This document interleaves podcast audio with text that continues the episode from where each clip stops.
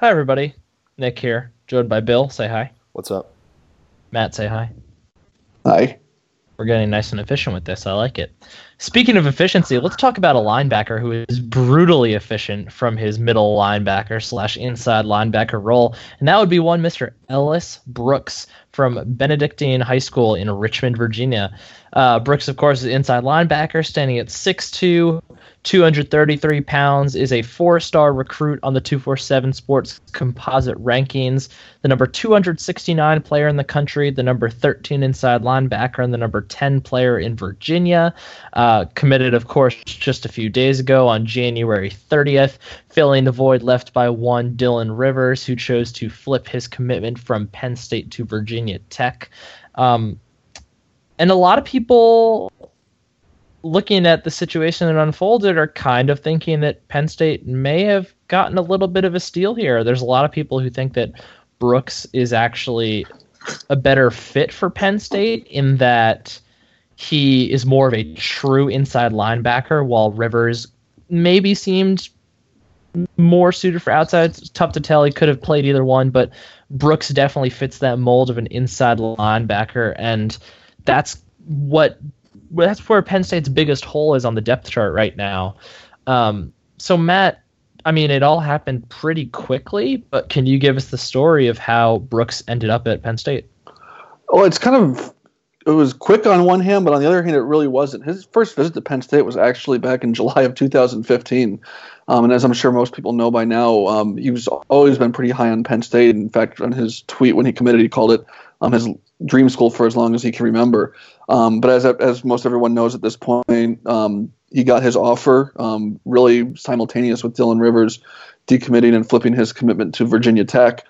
Um, and really, it's those two are kind of intertwined in a sense. You could probably make a case that Brooks would have received an offer from Penn State um, much earlier had they not had Rivers in the bag for as long as they did. Rivers was committed for over a year uh, I believe. So it was just one of those things where the numbers game and the position numbers really were working against him. But um, Penn State stayed in touch with him. Um, they actually, um, a couple of the assistant coaches were even in to visit him before he got his offer, um, before that official visit weekend where Rivers uh, decommitted. And just th- that line of communication has always been open. So it wasn't like they, they came in with uh, an empty slate at the 11th hour to, to steal him um, it's really there was something of a relationship there, and um, really kind of the perfect fit for Penn State when uh, the linebacker spot opened up. Yeah, and Matt, and if I oh. if I can interject uh, for uh, one second, isn't uh, correct me if I'm wrong. I'm trying to Google this while I'm speaking, and I'm very obviously just stalling for time right now.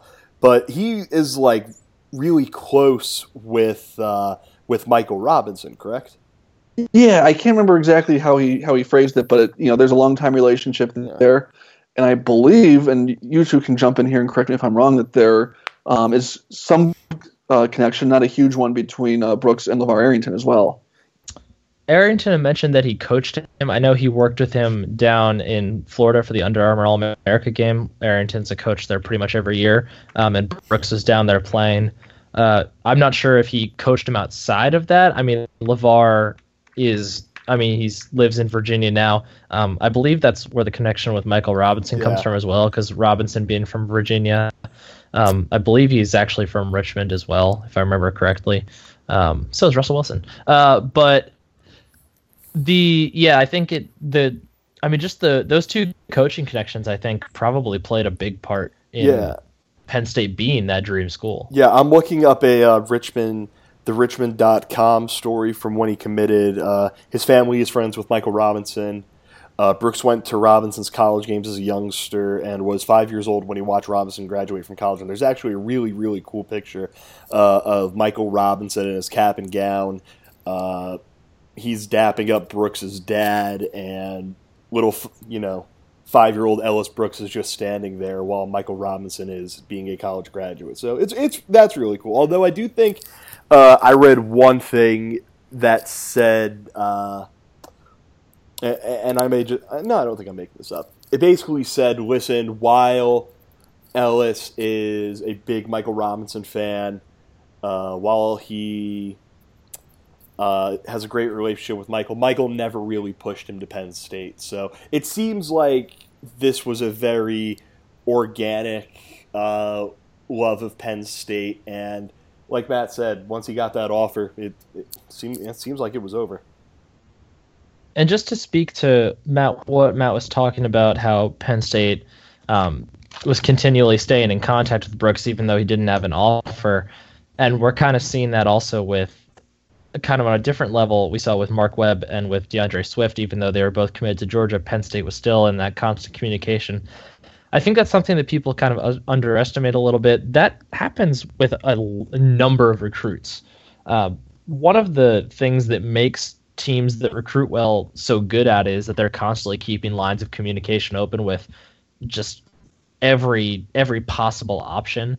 So even though the only ones in this class that are really getting the publicity are those constant conversations with Mark Webb and with Ellis Brooks, that's something that you should give credit to the coaching staff for doing on a pretty regular basis um, because they, I mean, even with guys, I remember speaking with uh, Brandon McElwain who committed to South Carolina. Even after he committed to South Carolina, Penn State was still talking to him pretty regularly, and he would check in with me every once in a while and tell me about that. So that's something the staff definitely deserves credit for.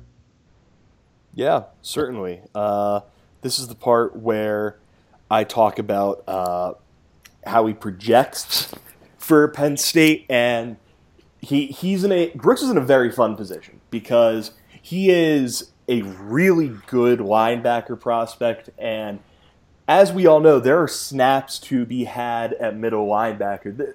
In a way, Rivers decommitting and Brooks coming in is a bit of a blessing in disguise because while we can argue upside and who eventually becomes the better player, anything like that, uh, I think we all agree that Brooks is a better football player right now. He's a better middle linebacker right now, and Penn State really could use a guy who can step in in the event that Jason Cabinda needs a rest or uh, Brandon Smith isn't able to uh, isn't re- for whatever reason Brandon Smith would need to be off the field. Also, having a guy who could step in and play and be a solid linebacker. He's apparently a very smart kid.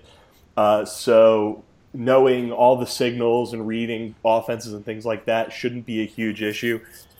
So I think it's very plausible that Brooks is able to get some playing time from you know his first collegiate game uh, against Akron. Is it Akron this year, guys?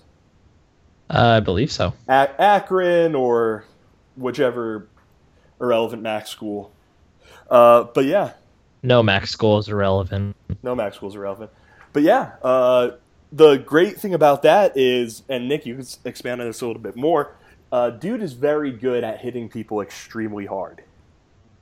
Yeah, so he's a very explosive player. That's that's kind of a theme of this recruiting class in general. A lot of these guys just there's maybe not maybe they need to round off some some of the rougher edges on their game, but they all have something that they're very explosive in. Whether it's an explosive kick returner, uh, whether it's an explosive runner, Brooks is an explosive tackler.